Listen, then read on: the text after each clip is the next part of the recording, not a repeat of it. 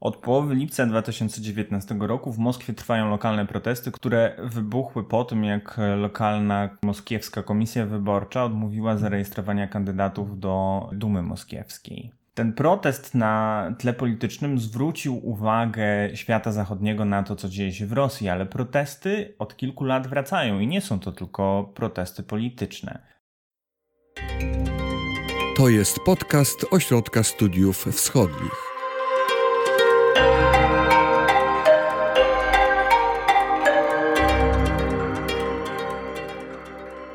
Przed mikrofonem Hubert Różyk i Jadwiga Rogorza. Dzień dobry. Dzień dobry.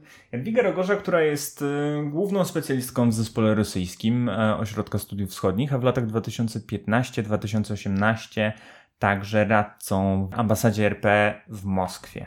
Jak to jest z tymi protestami? Zazwyczaj jest tak, że słyszymy że za chwilę Rosja się rozpadnie. Jest cisza, cisza, cisza, potem pojawiają się protesty, świat jest czarno-biały i wszystko jest na granicy wybuchu. A wydaje mi się, że jak ze wszystkim właściwie w życiu, powinniśmy mówić o różnych odcieniach szarości. Media zwłaszcza lubią skrajne określenia, więc albo słyszymy o tym, że w Rosji nie ma społeczeństwa, że jest ono, jest, było i będzie bierne i pokornie będzie znosić wszystko, co robi władza albo też y, przy okazji jakichś zwłaszcza większych protestów słyszymy takie tezy, że już tutaj pęknięcia e, w reżimie można zaobserwować, że reżim e, się sypie i że za chwilę na tych ulicach będzie już nie kilkadziesiąt tysięcy, ale sto tysięcy, milion i wtedy reżim upadnie. Znaczy ja bym nie chciała żadnej e, z tych skrajnych tez tutaj rozważać, ale to, co możemy powiedzieć o ostatnich latach, to jest czwarty mniej więcej rok stopniowego narastania protestów po e, kilku latach przerwy. Przypomnijmy, że poprzednia fala protestów 2011-2012 rok to był protest głównie godnościowy, to był protest mieszkańców dużych miast, klasy średniej, również e, spowodowany przez e, przebieg wyborów przebieg wyborów wówczas do parlamentu, do Dumy Państwowej, ale przede wszystkim myślę, że wywołane tym, w jaki sposób odbyła się zamiana między Miedwiediewem a Putinem. I ogłoszone zostało wówczas, że Władimir Putin po czterech latach prezydentury Miedwiediewa wraca i że panowie się wcześniej tak umówili, więc Putin wraca na to stanowisko. No, jeszcze są wybory, ale zamierza kandydować. Więc podanie do wiadomości publicznej, że e, to wszystko jest ukartowane, e, przebieg wyborów do Dumy Państwowej, które również e, były, no, odbywały się z różnymi naruszeniami, które również były fałszowane, to wszystko wówczas zdetonowało falę niezadowolenia. I ta klasa średnia, która zdążyła przez czas prezydentury Miedwiediewa uwierzyć, że Rosja może będzie trochę poluzowywać ten gorset różnych obostrzeń, wiece zbierały prawie 100 tysięcy osób w Moskwie. Więc to był duży protest. I e, władze przestraszone tym protestem zastosowały dosyć szerokie represje, które po kilku latach jeszcze przypieczętowała aneksja Krymu, która właściwie odwróciła wewnętrzne dyskusje w Rosji i spowodowała taką falę e, poparcia dla Władimira Putina, konsolidację wokół niego, właściwie zamknięcie całkowicie tych dyskusji o modernizacji, otwieraniu się i tak dalej. Więc tam ta fala protestu całkowicie zgasła i potrzeba było kilku lat y, bierności, takiej emigracji wewnętrznej tych wszystkich osób, które liczyły wcześniej na zmiany, pesymizmu, apatii. Po tych kilku latach stopniowo różne problemy zaczęły powodować y, odradzanie się protestów lokalnych, punktowych, niezbyt liczebnych, potem większych. Przeciwko czemu protestują Rosjanie? Dzisiaj mamy do czynienia z e, bardzo wieloma protestami. Pan powiedział e, o protestach politycznych i myślę, że o tym porozmawiamy, ale protesty również e, się odbywają w, w sferze ekologii, bo również tutaj problemów nie brakuje, ale też w sferze, w sferach socjalnych, w sferach takich związanych z jakością życia, na przykład likwidacją skwerów i zabudowy skwerów, na przykład przez cerkwie. Więc tutaj mamy sporo różnych tematów, wokół których aktywność protestacyjna się skupia. Podobnie jak e, kilka lat temu, reakcja władzy jest ostra. Po lipcowych i sierpniowych protestach na komisariaty w Moskwie trafiły tysiące osób. Użyto przemocy na ulicy. Co skłoniło Rosjan, którzy pamiętają, jak skończyły się ostatnie protesty, do tego, żeby wyjść na ulicę? Protestuje dzisiaj trochę inne pokolenie. E, oczywiście jest e, trochę osób, które były na wcześniejszych protestach, ale to, co widzimy dzisiaj na ulicach, to są bardzo młode osoby, które e, w okresie poprzedniej fali protestacyjnej chyba były jeszcze w szkole podstawowej, więc dla nich to są pierwsze pierwsze protesty. One nie mają pamięci tych represji, a nawet jeżeli o nich czytały, to nie mają w sobie takiego strachu przed władzą. E, jak starsze pokolenia, które pamiętają jeszcze czasy radzieckie. Więc dzisiaj e, ludzie też e, są to grupy, powiedzmy, w, w, zwłaszcza w dużych miastach, które mają jakieś aspiracje, które mają jakiś już dorobek. To nie są osoby borykające się z problemami ekonomicznymi, czy próbujące dożyć do pierwszego. To są osoby, które są jakoś tam spełnione, które mają jeszcze większe aspiracje. Te aspiracje są zawiedzione właściwie w taki sposób demonstracyjny, więc wychodzą osoby, które są zbulwersowane tym, jak zachowuje się władza. Czy to nie jest tak, że w przypadku tych protestów władza zareagowała trochę zbyt agresywnie, od razu nie dopuszczając wszystkich kandydatów?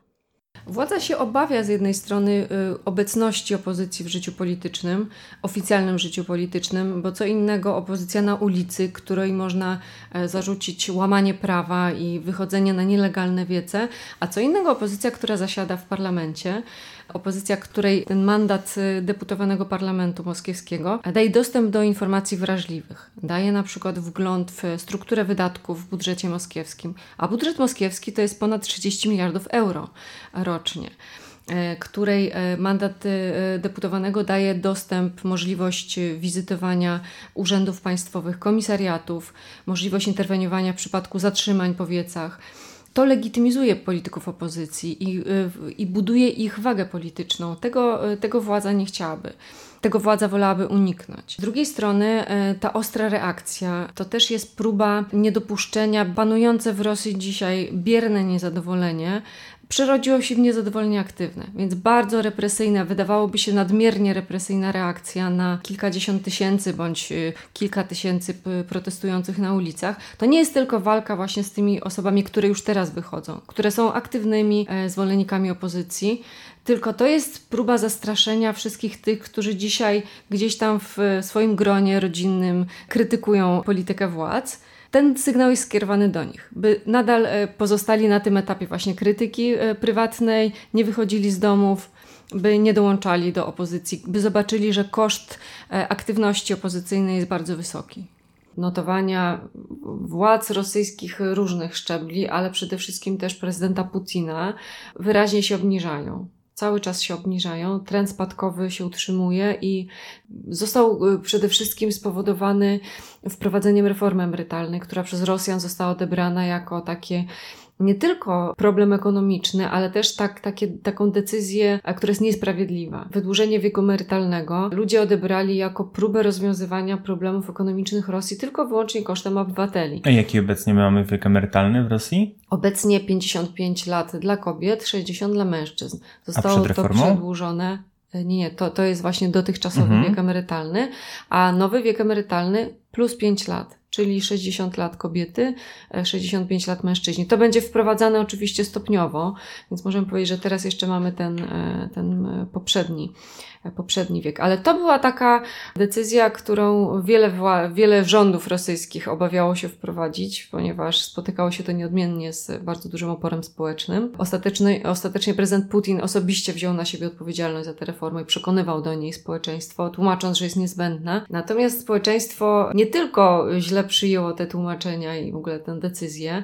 ale też y, już y, jest coraz bardziej świadome tego, że y, te cięcia społeczne właśnie, do których można zaliczyć tę reformę, wzrost podatków, wzrost cen i tak dalej, że to kontrastuje coraz mocniej z tym, jak ścisłe otoczenia Putina, oligarchowie z otoczenia Putina cały czas e, się bogacą, cały czas otrzymują kolejne, wygrywają kolejne przetargi, otrzymują kolejne kontrakty wielomiliardowe w bardzo różnych dziedzinach. To poczucie niesprawiedliwości sprawiło, że po raz pierwszy wizerunek Putina, nie tylko ogólnie pojętych władz, tylko samego Putina e, ucierpiał i że zaczęto o nim mówić, że on też się oderwał od spraw zwykłego narodu, że on też e, przestał jakby zauważać potrzeby zwykłego człowieka. I to jest dosyć niebezpieczne. Tego władze się też dzisiaj boją, więc to jest takie szerokie tło. Na tym tle się odbywają aktywne protesty i władze mogą się obawiać, że e, jeżeli te aktywne protesty będą duże, nawet tylko w Moskwie, to kolejni niezdecydowani dotychczas będą się do nich przyłączać. Tutaj mała autopromocja. W opisie podcastu znajdziecie też Państwo link do mm, podcastu pod tytułem Socjalne orędzie Putina, gdzie z Markiem Menkiszakiem rozmawiamy o tym, jak w dorocznym orędziu e, w 2019 e, prezydent Rosji zmienił kurs e, i to widać w polityce Kremla. Czyli z jednej strony mamy takie działania długofalowe, marchewkę, a z drugiej po protestach pojawia się mm, także kij. Jedna Rosja, partia rządząca, partia władzy w Rosji ma w Moskwie najmniejsze poparcie w kraju, dwadzieścia kilka procent. Czy w ogóle można mówić o tym, że realnie opozycja byłaby w stanie zdobyć większość w Dumie Moskiewskiej? Gdyby opozycjoniści zostali dopuszczeni do wyborów, to myślę, że mogliby liczyć na kilka mandatów. W parlamencie, który skupia 45 deputowanych kilka mandatów to już jest jakaś siła, a przede wszystkim to jest, tak jak powiedziałam, dostęp do informacji newralgicznych. To jest też możliwość dostępu do e, urzędów państwowych, e, więc e, generalnie ten mandat otwiera pewne drzwi opozycji przede wszystkim do informacji, które potem mogą nagłaśniać. Mogę tutaj przytoczyć taką analogię kiedy w Dumie Państwowej zasiadało kilku niezależnych posłów, jeszcze przed 16 rokiem, na przykład Dmitry Gudkow, który dzisiaj odbywa areszt administracyjny i też e, próbował startować w tych wyborach. Wcześniej Gudkow młodszy był e, posłem do Dumy i słynął z tego, że ujawniał bardzo wiele nie tylko informacji o tym, jak e, się toczą prace w Dumie, jakie interpelacje się szykują, czy jakie projekty są omawiane, ale też wiele mówił czy pisał na, na swoich profilach o tym, jakie są nastroje wśród posłów, e, jakie się toczą rozmowy, jak czasami to odstaje od takiego oficjalnego wizerunku dumy, więc zawsze y, dostęp do informacji y, może się wydawać władzom e, pewnym ryzykiem, dostęp opozycji do takiej informacji. E, ja jeszcze tutaj bym przytoczyła wybory samorządowe do rad dzielnic, które się odbyły w, dwa lata temu w Moskwie. Wówczas władze zezwoliły na kandydowanie niezależnym kandydatom. Przy okazji wyborów samorządowych opozycjoniści dowiedli, że są w, w stanie prowadzić skuteczną, bardzo aktywną kampanię. E, była to taka kampania door to door, czyli obchodzili wszystkie prawie budynki w swoim okręgu, zaprzyjaźniali się z mieszkańcami, mieli ciekawe takie nowoczesne pomysły, też tryskali energią, jakimś pozytywną e, optymizmem. I okazało się, że w przypadku wyborów samorządowych dwa lata temu to dało efekty i pozycjoniści zdobyli prawie jedną szóstą wszystkich mandatów. Były rady dzielnicowe, w których opozycja miała większość, były rady, w których zdobyła wszystkie mandaty. To jest taka ironia losu, że e, w okręgu wyborczym, gdzie jest zarejestrowany formalnie Władimir Putin w Moskwie, opozycja zdobyła 100% mandatów. Czyli jest realna obawa, bo Moskwa to symbol. E, tak, i chciałam tutaj jeszcze tylko dodać, że e, obecność opozycji e, pozwoliła na to, żeby przyglądać się na przykład wydatkom w dzielnicach, bo wcześniej bardzo często te wydatki były w sposób niejawny rozdysponowywane pomiędzy zaprzyjaźnione firmy, E, na przykład formalnie organizowano e, jakieś wydarzenia, które w rzeczywistości się nie odbywały, pozostawały tylko na papierze, te pieniądze były dzielone między różnych członków właśnie tych, tych dzielnicowych administracji. W momencie, gdy pojawili się w tych radach opozycjoniści, zaczęli oni nagłaśniać e, te incydenty i mieli też prawo blokowania takich programów, projektów, bądź zgłaszania wniosków o doprecyzowanie, uściślenia na przykład kosztorysów. W efekcie po prostu bardzo wiele takiego rozdawnictwa zostało ukrócone. Mhm. I na poziomie władz miejskich, nie na poziomie Kremla, na poziomie władz miejskich jest to pewien problem. Ludzie w Moskwie są zmęczeni tą nomenklaturą partyjną, która zasiada w parlamencie moskiewskim wystarczy powiedzieć, że na przykład jedna Rosja, która jest tą partią prokremlowską, wszyscy kandydaci e, zrzeszeni w jednej Rosji startują jako kandydaci niezależni w tym roku, czyli dystansują się od własnego brandu.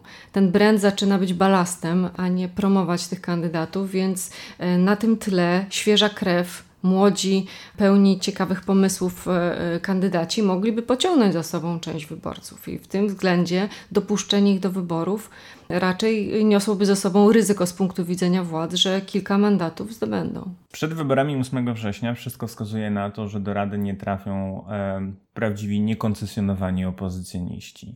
A szkoda, bo może wtedy w bogatej Moskwie pojawiłby się temat miejskiego wysypiska śmieci. I tutaj przechodzimy do drugiego tematu, który jest paliwem niezadowolenia społecznego w Rosji, czyli tego, co dzieje się wokół ekologii. Rzeczywiście kwestie ekologiczne to jest problem, który od już blisko chyba dwóch lat powoduje taki dłuższy, tlący się proces wybuchania protestów, zwłaszcza w obwodzie moskiewskim bo to był obwód, gdzie powstawało najwięcej wysypisk. Moskwa jako ogromna metropolia generuje ogromną ilość odpadów.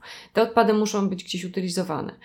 E, są wywożone na wysypiska w obwodzie moskiewskim, z tym, że problem też jest taki, że te wysypiska są przeciążone, ale również niezabezpieczone odpowiednio, więc wyziewy z tych wysypisk przedostają się i do powietrza, i do wód gruntowych, powodują nawet zatrucia e, niekiedy, powodują wymierne problemy no, w oddychaniu tym powietrzem dla mieszkańców e, pobliskich osiedli. Często też jest tak, że te osiedla wręcz sąsiadują z wysypiskami, że ludzie oglądają wysypisko z okna i nie mogą otworzyć okna, bo e, właśnie to powietrze jest skażone ty, tymi wyziewami.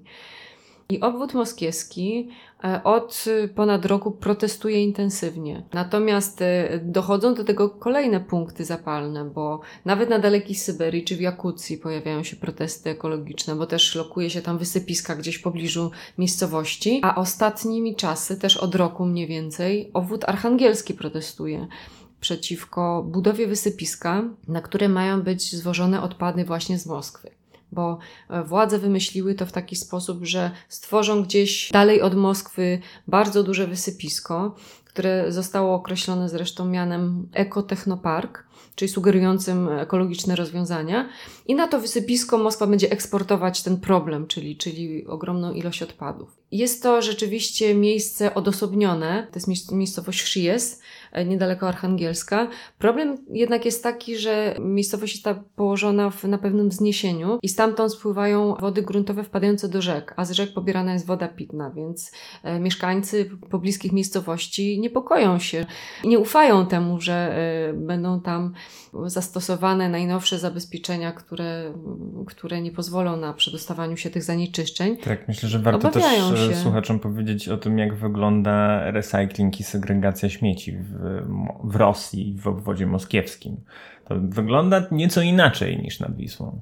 E, no, powiedziałabym nawet, że nie wygląda, e, bo wprawdzie od, y, pod, pod presją tego problemu od stycznia tego roku władze wprowadziły reformę w utylizacji śmieci, natomiast z tego, co mogę się zorientować, e, w różnych regionach wygląda to różnie, wiadomo, ale też zdaje się, że nie do końca została ona wprowadzona, ponieważ mm, jedynym wymiernym efektem na razie tej reformy są, jest duże zwiększenie opłat y, pobieranych właśnie na poczet utylizacji śmieci i e, do tych opłat są doliczane nie tylko kwestie wywozu, koszty wywozu, tylko też koszty segregacji oraz y, budowy przyszłych wysypisk. Czyli tak jakby dzisiaj, już dzisiaj Rosjanie są obciążani kosztami budowy y, wysypisk na przyszłość czy spalarni, a, ale to, co obserwują e, wokół tych kontenerów na, na odpadki, e, to jest ten sam bałagan, to jest to samo przeciążenie e, tych, tych, tych kontenerów i brak realnej segregacji, więc było bardzo dużo niezadowolenia po wprowadzeniu tej reformy. I, I, wymiernych efektów na razie nie widać. No władze próbują tutaj coś z tym robić. Budują teraz też duże spalarnie w obwodzie moskiewskim, y, których pomysł też się nie podoba mieszkańcom, którzy się obawiają pochodzących ze spalarni emisji, emisji różnych zanieczyszczeń. Ale jeszcze jedną stroną tego zjawiska jest taka strona korupcyjna, powiedziałabym, bo zarówno te spalarnie, jak i e, duże wysypiska e, są prowadzone przez duże podmioty, bardzo często związane bezpośrednio z otoczeniem Putina. To są oligarchowie, którzy y, wygrywają te duże przetargi wielomiliardowe na, na wywóz śmieci i segregację, bądź na budowę spalarni. Te kontrakty też zostają, można powiedzieć, wśród swoich. Mamy kwestię wywozu śmieci. Pojawiają się też protesty dotyczące chociażby czystości wód w Bajkale. Protesty małe, ale jednak takie, które można zauważyć po chociażby po ostatnim pożarze w Jakucji. Czy można uznać kwestię ekologiczną za taki leitmotiv dla protestów społecznych, tak jak to było w czasach ZSRR, kiedy te duże protesty ekologiczne gromadziły rzesze Rosjan. Oczywiście daleko e, dzisiejszym protestom ekologicznym do tych szczyt, kulminacyjnych e, momentów protestu, e, ruchu ekologicznego w Związku Radzieckim, bo za czasów pierestrojki ten ruch osiągał ogromne rozmiary i został upolityczniony, tak jak wcześniej ruch ekologiczny w Związku Radzieckim zajmował się głównie właśnie takimi drobnymi, lokalnymi problemami. To za pierestrojki stał się to ruch częściowo ekologiczny, a częściowo też żądający zmian systemowych, politycznych i do, do miliona osób brało udział w kampaniach przeciwko poszczególnym problematycznym projektom ekologicznym. Tak dzisiaj e, oczywiście nie mamy takiej skali, ale to, co jest nowe i ciekawe, to jest to, że ekologia staje się jednym z takich e, postulatów, e, czy ekologia związana z jakością życia, to jest jeden z takich postulatów właśnie tych nowych pokoleń protestujących. Obserwujemy dzisiaj w ogóle taką regionalizację agendy, można by powiedzieć, czyli ludzie coraz więcej bają, czy próbują bać, są coraz bardziej dumni ze swoich lokalnych, małych ojczyzn. Mniej patrzą w skali całej ogromnej, imperialnej Rosji, tylko mówią o swoim regionie, zgłębiają jego historię, również tą niechlubną, również historię represji masowych w tym regionie, historię własnych rodzin, w których się splatały i ofiary, i, i oprawcy, również otoczenie ekologiczne tego regionu, no na przykład Jekaterynburg, to jest miasto takiej aktywnej tkance społecznej i właśnie w Jekaterynburgu miały miejsce spore protesty przeciwko budowie cerkwi na miejscu skweru. To udało się ten projekt e, zamknąć na razie. Więc e, ekologia stanowi element takiego właśnie programu czy takiej wizji dobrego życia w wydaniu młodych, młodych Rosjan. Ekologia, lokalna tożsamość, lokalna architektura, przyjazne miasto lokalne. I w tym sensie ekologia może dalej stanowić też taki punkt zapalny. Oczywiście w przypadku jakichś większych katastrof może to stanowić katalizator do jakiegoś dużego, liczebnego protestu, no ale na przykład E, ten Shies, e, czyli miejscowość, która gdzieś jest na północy Rosji, która wydawałoby się leży na jakichś tam bezludnych terenach i władze mogą tam bez żadnych przeszkód zbudować e, wysypisko takie, jakie chcą. Ten Shies się broni od ponad roku, tam koczują i ekolodzy, i mieszkańcy, wymieniają się, stworzyli jakieś formy właśnie współpracy i takiej samoobrony. Tam się odbywają nie tylko czuwania takie, ale też jakieś odczyty, jakieś koncerty. Powstała wokół tego jakaś lokalna społeczność, która się też zaprzyjaźniła przy okazji ze sobą. I od ponad roku ci ludzie są w stanie blokować buldożery i, e, i sprzęt budowlany, który e, miał tam zacząć pracę już rok temu. Także to jest, to jest pewien, na skalę lokalną, ale pewien fenomen. Porozmawiajmy o tym fenomenie, bo to są nowe formy protestu, z którymi mm, władzy przyzwyczajonej do takich klasycznych protestów z liderem, z jakąś organizacją, która za tym stoi, trudno się odnieść. Zarówno w Sziesie, jak i w Jekaterynburgu nie było lidera. Kiedy przyszło do zatrzymywania osób, nawet te, które władza zidentyfikowała jako liderów czy liderki, nie spełniały kryteriów.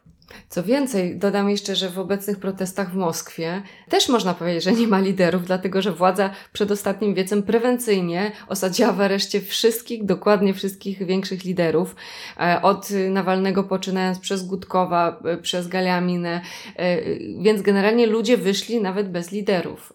I to z kolei w tych protestach o których Pan mówi, ekologicznych, tam mieszkańcy się organizują w sposób spontaniczny. Tam nie potrzeba jakiegoś charyzmatycznego mówcy, który z trybuny zachęci ludzi do jakichś działań, dlatego że ludzie rozumieją, że to jest ich wymierny interes, ich komfort życia, zdrowie, niekiedy może nawet zagrożenie życia, bo tak też bywało.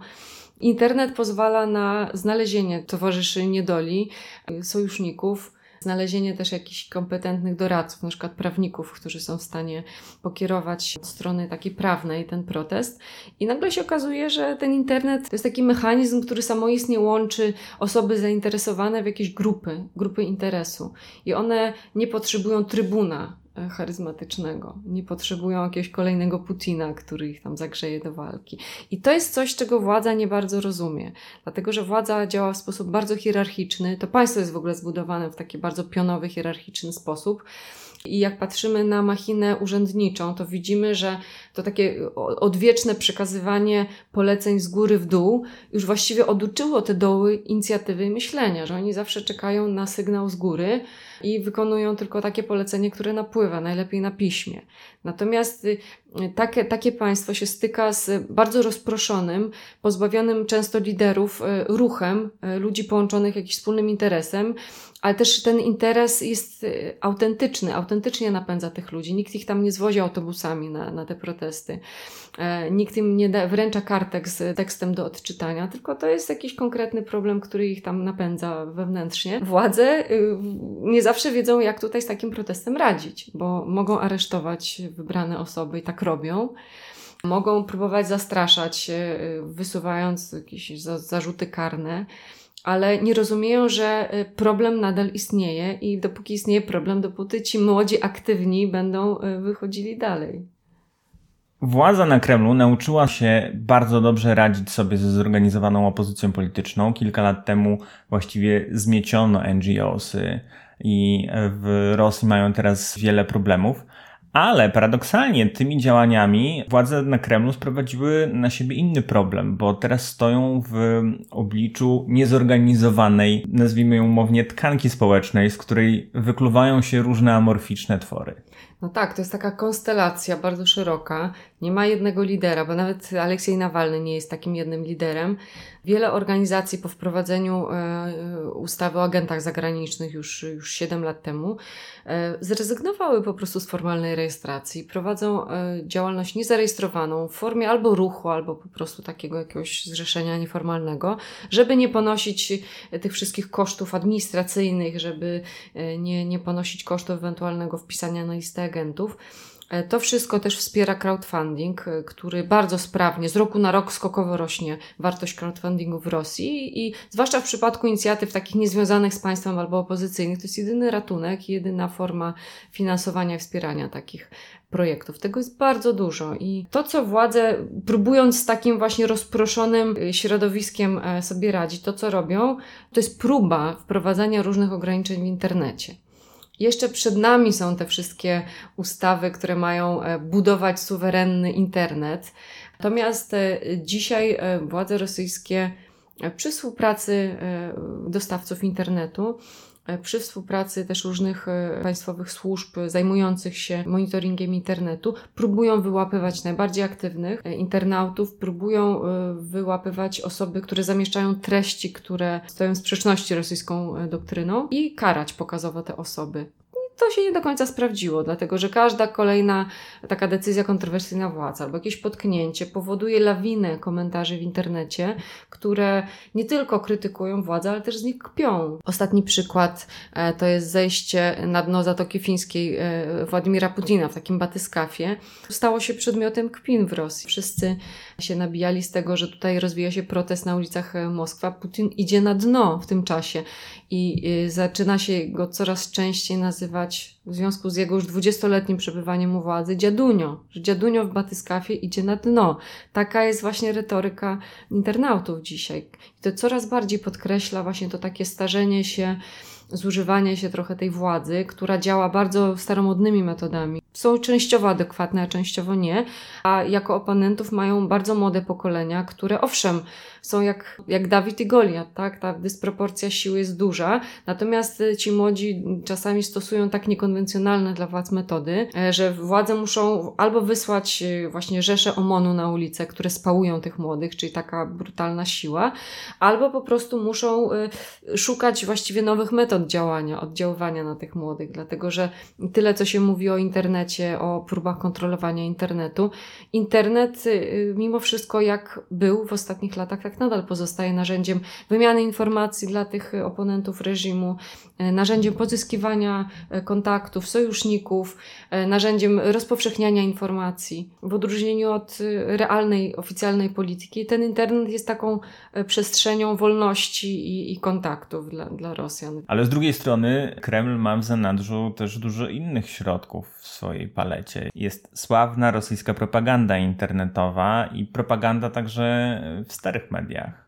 To prawda. Kreml e, od bardzo dawna formułuje przekaz, który ma zastraszyć e, Rosjan e, spotęgować ich lęk przed zmianami, bo nawet jeżeli wielu Rosjan ma powody do niezadowolenia, to nadal jest w nich silny lęk przed zmianami, które im się kojarzą z turbulencjami, którym się kojarzą z utratą życiowego dorobku, majątków i tak tak jak to było po rozpadzie Związku Radzieckiego. Lęk przed zmianami jest w Rosjanach podsycany za pomocą propagandy, ale ta propaganda, właśnie ta najskuteczniejsza propaganda, to nie jest coś, co płynie E, z, nim, z dziennika telewizyjnego, czy z tych programów publicystycznych, gdzie tam proklamowcy prowadzący grzmią i, i, i takim słownictwem politycznym operując zastraszają Rosjan. Bo te programy ogląda trochę Rosjan, ale najskuteczniejszą formą zaszczepiania w umysłach e, właśnie tych lęków i jednak trwania przy władzy putinowskiej jest e, kultura popularna. I w tym sensie muzyka rockowa, czy, czy filmy, seriale zwłaszcza, które kreują określoną wizję Rosji, władzy i społeczeństwa, są jeszcze skuteczniejsze. I władza tutaj od 20 lat co najmniej e, rządów Putina wzmacnia taki przekaz, że struktury siłowe to jest opora Rosji że czekiści, to, czyli pracownicy służb specjalnych, to są, to jest taka elita wśród e, właśnie tych struktur siłowych, najbardziej inteligentna, nieskorumpowana, e, że władza w Rosji musi być silna, że obywatele muszą ponosić pewne koszty, dlatego żeby Rosja była wielka i silna. Tak? Mówimy takimi ogólnikami, ale mhm. to trochę tak operuje na, na, poziomie, na poziomie pewnego stereotypu i ogółu. W takiej formie dociera do szeregowego obywatela, od którego ja też wielokrotnie słyszałam gdzieś tam od osób, które nie angażują się w politykę, mieszkają gdzieś daleko od Moskwy, mają w sobie to przekonanie, że ich trudne, pełne wyrzeczeń życie, często na niskim poziomie, jest rekompensowane przez to, że kraj jest wielki, silny i właśnie na wyrzeczeniach tych zwykłych ludzi on buduje tą swoją potęgę, która wykracza poza granice Rosji. To przekonanie cały czas pokutuje. I zostaje jeszcze koronny numer, czyli Dobry Car i Źli Urzędnicy. Działa w przypadku protestów? Do pewnego stopnia tak. Do niedawna on działał bardzo dobrze, bo zresztą był umiejętnie podsycany. Między innymi przez te na przykład gorące linie, które prezydent organizował raz do roku, gdzie e, ludzie mogli się dodzwonić, zgłosić swoje potrzeby, krytykować lokalne władze. Oczywiście były to wyselekcjonowane pytania, e, sprawy, Natomiast no, rodziło to takie poczucie, że prezydent właśnie słyszy potrzeby Rosjan, uwzględnia je, zawsze odpowie, zawsze przywoła do porządku tego gubernatora, zawsze tej osobie spełni to życzenie, z którym się zwraca, więc taki czarodziej. Ale od pewnego czasu trochę to przestaje działać, bo i te linie się cieszą coraz mniejszą uwagą. Z tego, co czytaliśmy w sondażach ostatnio, to ostatnia linia była najmniej oglądana w historii telewizyjnych konferencji Putina. Też jest takie poczucie, że żadne ostre pytania nie są tam dopuszczane. Reforma emerytalna zachwiała przekonaniem, że właśnie w odróżnieniu od całej rzeszy biurokratów, Putin to jest taki reprezentant prawdziwego narodu. Więc to się potęguje wraz z wiekiem Putina, który też jest widoczny. To poczucie, że, że ta władza się zasklepiła, ono rośnie nawet w ty, wśród tych zwykłych Rosjan. Podsumowując, jest tak, że najbardziej wykorzystywane, najprostsze środki nacisku na Rosjan działają coraz mniej. Jesteśmy blisko tego momentu, kiedy będzie się pojawiało coraz więcej przemocy, co widać w przypadku tłumienia strajków w Moskwie, od których zaczęliśmy naszą rozmowę. Władimir Putin i jego wizerunek się zużywa. Czy to jest ten moment, kiedy w głowie Rosjanina kruszy się to, co jest budowane przez Kreml, czyli taka bezalternatywność dla systemu władzy, który jest w Rosji. Na poziomie Moskwy możemy powiedzieć, że y, to przekonanie o braku alternatywy już się skruszyło. Dlatego, że y, ci młodzi politycy, którzy usiłowali teraz startować w wyborach, to już nie są nowe twarze zupełnie. To są ludzie między 30 a 40 E, to są ludzie, którzy wykazali się albo w samorządach, albo niektórzy, tak jak Gutko w Dumie Państwowej, albo tak jak Aleksiej Nawalny startował w wyborach e, mera Moskwy kilka lat temu i zdobył bardzo przyzwoity wynik, którego przestraszyły się władze. Więc to są osoby, które już dowiodły, że e, potrafią działać sprawnie, że są blisko ludzi. Moskwa już o tym wie. Natomiast na poziomie całego kraju jest to długi proces, bo władze bardzo skutecznie dbają, przynajmniej wizerunkowo, o to, żeby to poczucie braku alternatywy umacniać, rysując wręcz takie, e, takie wizje, że no jedyną alternatywą dla Putina to byłyby albo jakieś skrajne ugrupowania nacjonalistyczne, brunatne, które on powstrzymuje, albo y, alternatywą drugą y, byłyby jakieś środowiska liberalne, które są oczywiście pokazane w krzywym zwierciadle, którym się zarzuca dążenie do wyprzedawania majątku narodowego, próbę forsowania jakichś e, zmian radykalnych.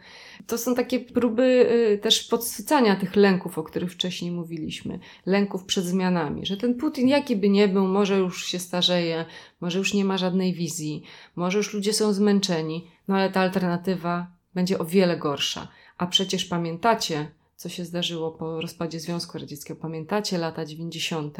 Propaganda bardzo często sięga do tych e, strasznych lat 90 które dla wielu Rosjan były czasem ogromnych problemów ekonomicznych, gdzie ledwo dożywano do pierwszego, ale też były czasem e, rozpasania struktur kryminalnych, jakichś mafii, wojen aluminiowych, oligarchów, którzy zagarniali władzę, którzy e, wręcz e, rzucali wyzwanie Kremlowi. Dzisiaj władze podsycają lęk przed tymi latami 90.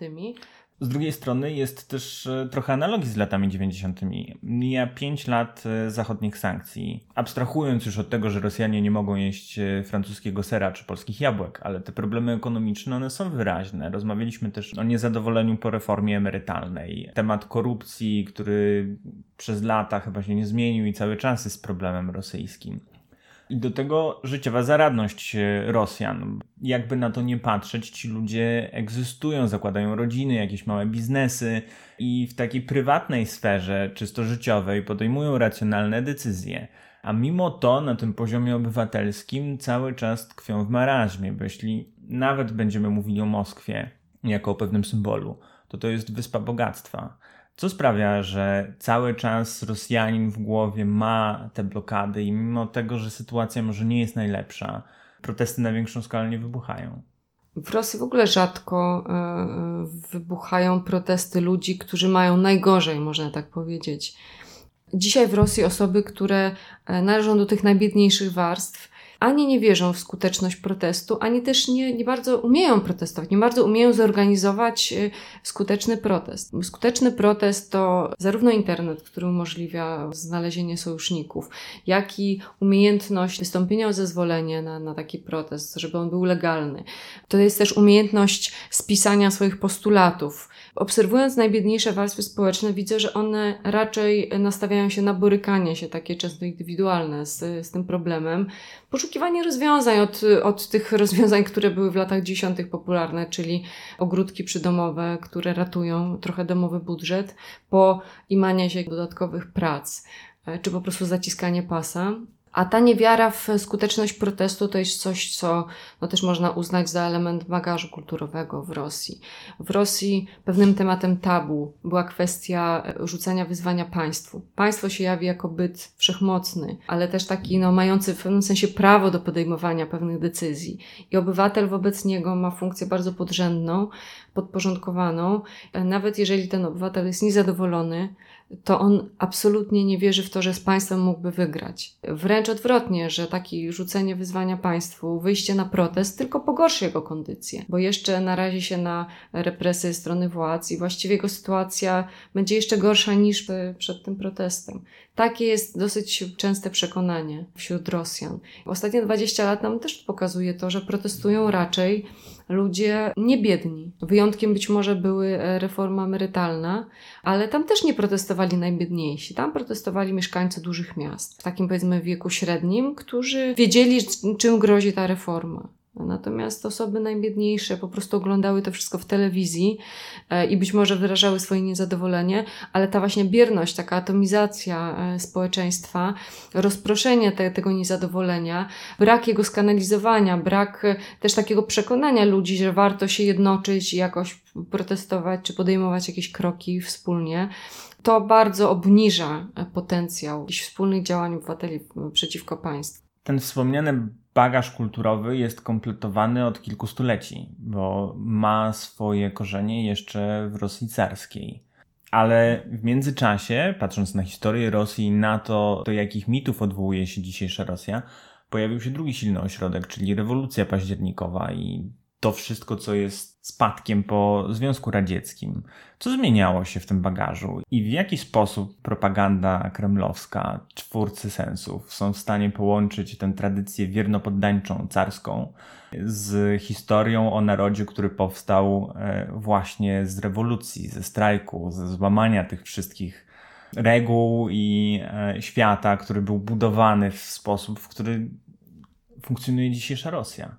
Władze rosyjskie mają ambiwalentny stosunek do rewolucji październikowej, bo z jednej strony Rosja cały czas prezentuje się jako spadkobierczyni e, prawna Związku Radzieckiego, z drugiej strony rewolucja październikowa to jest tak, taka opowieść o tym, jak ulica, jak e, oddolne masy obaliły legalne władze. I w tym sensie jest to mało komfortowy mit dla dzisiejszej Rosji, ponieważ dzisiaj panuje apoteoza stabilności. I w tym względzie e, rozpowszechnianie historii rewolucji październikowej budzi obawy władz przed dawaniem społeczeństwu pewnego pomysłu na to, że władze mogą być obalone przez ulicę. To jest ciekawe, że w serialach, które się pojawiły przy okazji rocznicy, stuletniej rocznicy rewolucji październikowej, rewolucjoniści byli pokazywani raczej negatywnie. Był serial Trocki na przykład, w którym i Trocki i Lenin to były postaci y, trochę demoniczne. To były postacie, które można odebrać jako e, agentów wywiadów zagranicznych, którzy przydostali się do Rosji po to właśnie, żeby wykoleić reżim. Reżim carski, do którego również dzisiejsza władza się odwołuje. Więc ten akurat mit jest dla władz niezbyt komfortowy i dosyć ryzykowny. A słowo stabilność dzisiaj jest e, słowem kluczem. Mnie jeszcze interesuje jedna kwestia, e, taka, której nie widać w krótkich relacjach tych telewizyjnych. I też taka, która dla polskiego odbiorcy mm, jest za pewną barierą. Chodzi o język protestów. Czy można mówić o tym, że protesty moskiewskie tworzą swój język albo sposób opowiadania o świecie, który będzie diametralnie inny od e, narracji władzy? On jest zupełnie inny, bo jeżeli posłuchamy władz, to opowieść władzy trąci trochę taką y, komunistyczną nowomową. Jest bardzo antyzachodnia, bardzo represyjna opowieść. Demonstranci z kolei to są ludzie bardzo młodzi, więc tam jest trochę zapalczywości związanej z młodością. E, ja bym też zwróciła uwagę na to, że ten język się zmienia, język ulicy Kilka lat temu on był bardziej pozytywny, beztroski, zabawny, stawiał na kreatywność, na żartowanie sobie z władzy. 11-12 rok, a nawet jeszcze 17-16 rok y, to były raczej takie próby kpiny z władzy. Pokazanie, że pojawiła się w Rosji nowa grupa ludzi, którzy są nowocześni, którzy mają ambicje, mają aspiracje, którzy są inteligentni, mogą sobie e, pożartować z władz. Dzisiaj, e, po tym e, jak przetoczyła się fala represji, ten język jest bardziej gorzki, bardziej pokazuje frustrację i mm, też takie nieprzejednanie ze strony e, opozycji.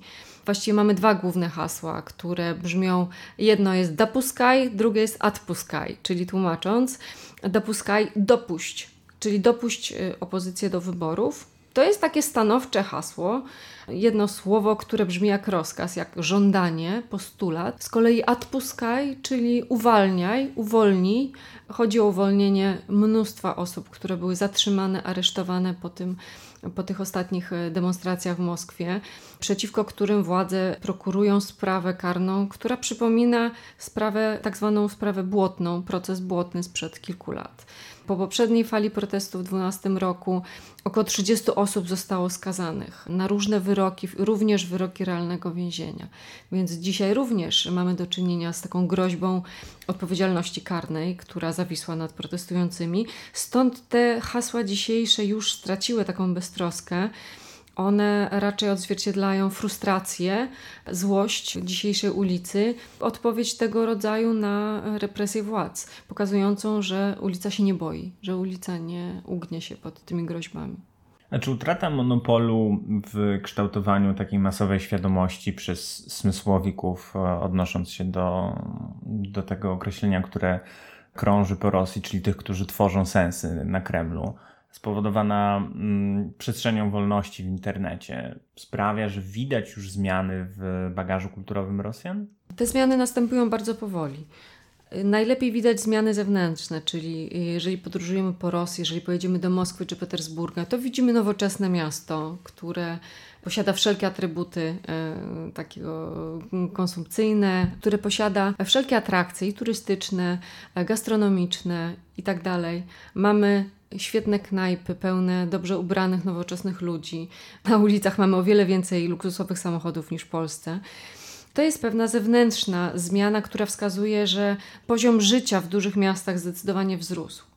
I z tego wysokiego poziomu życia zaczynają się wykształcać, kiełkować pewne wyższe aspiracje właśnie tej klasy, która z jednej strony oczekuje, że ten bardzo restrykcyjny system władzy się będzie poluzowywał, a z drugiej strony jest od tego systemu też uzależniona, bo klasa średnia w znacznym stopniu wzbogaciła się też na boomie surowcowym, zarabia też na obsługiwaniu dużego aparatu administracyjnego, więc to nie jest tak łatwo oderwać te motywacje klasy średniej całkowicie przeciwstawić tych ludzi państwu. Oni i korzystają na państwie, i też y, czują się przez to państwo skrępowani jednocześnie. Pogłębione badania socjologiczne, które prowadzili socjolodzy na czele z Dmitrijewem i Biołanowskim, też pokazały, że w społeczeństwie zaczynają powoli dojrzewać zmiany świadomościowe które dotyczą modelu relacji państwa i społeczeństwa i tego, jak jednostka postrzega siebie właśnie w tym państwie.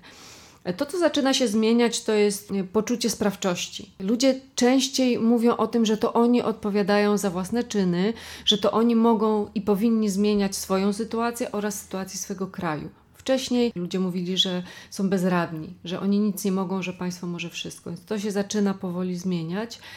Również y, ten pożądany model państwa zaczyna się zmieniać. Ludzie mówią, że państwo nie powinno ingerować tak głęboko w wszystkie sfery życia, e, że państwo też powinno e, dawać jednostce przestrzeń do samorealizacji, pewną wolność, też wolność wyboru w polityce. Więc y, te zmiany zaczynają kiełkować, ale jak ze wszystkimi zmianami e, związanymi ze świadomością, to jest zmiana bardzo powolna, bardzo długa. Też nie wiemy, czy nie będą miały miejsce jakieś wydarzenia, które będą odwracały sympatie społeczne, tak jak aneksja Krymu na kilka lat te sympatie i postawy społeczne odwróciła. Obawiam się, że to jest y, jeszcze dosyć długa perspektywa, o ile do tego dojdzie, że e, rosyjskie społeczeństwo wyzbędzie się tych tradycyjnych postaw, e, takich poddańczych wobec państwa. Sądzę, że po no, nieuchronnym zużyciu się e, tej ekipy władzy, po odejściu nawet, po wymianie personalnej na Kremlu, to nie ci kreatywni młodzi ludzie będą e, współtworzyli kolejny system władzy. Raczej będzie to jakieś rozdanie w ramach obecnej ekipy, w znacznym stopniu kontynuacja obecnego modelu, może z jakąś niewielką ewolucją. Będzie to w najlepszym e, wypadku dosyć długi proces. Kończymy w odcieniach szarości. Silne państwo autorytarne ma dużo osób w rękawie i pomimo oznak jego słabnięcia nie można powiedzieć, że gdzieś na horyzoncie jest koniec systemu politycznego Rosji, jaki znamy dzisiaj.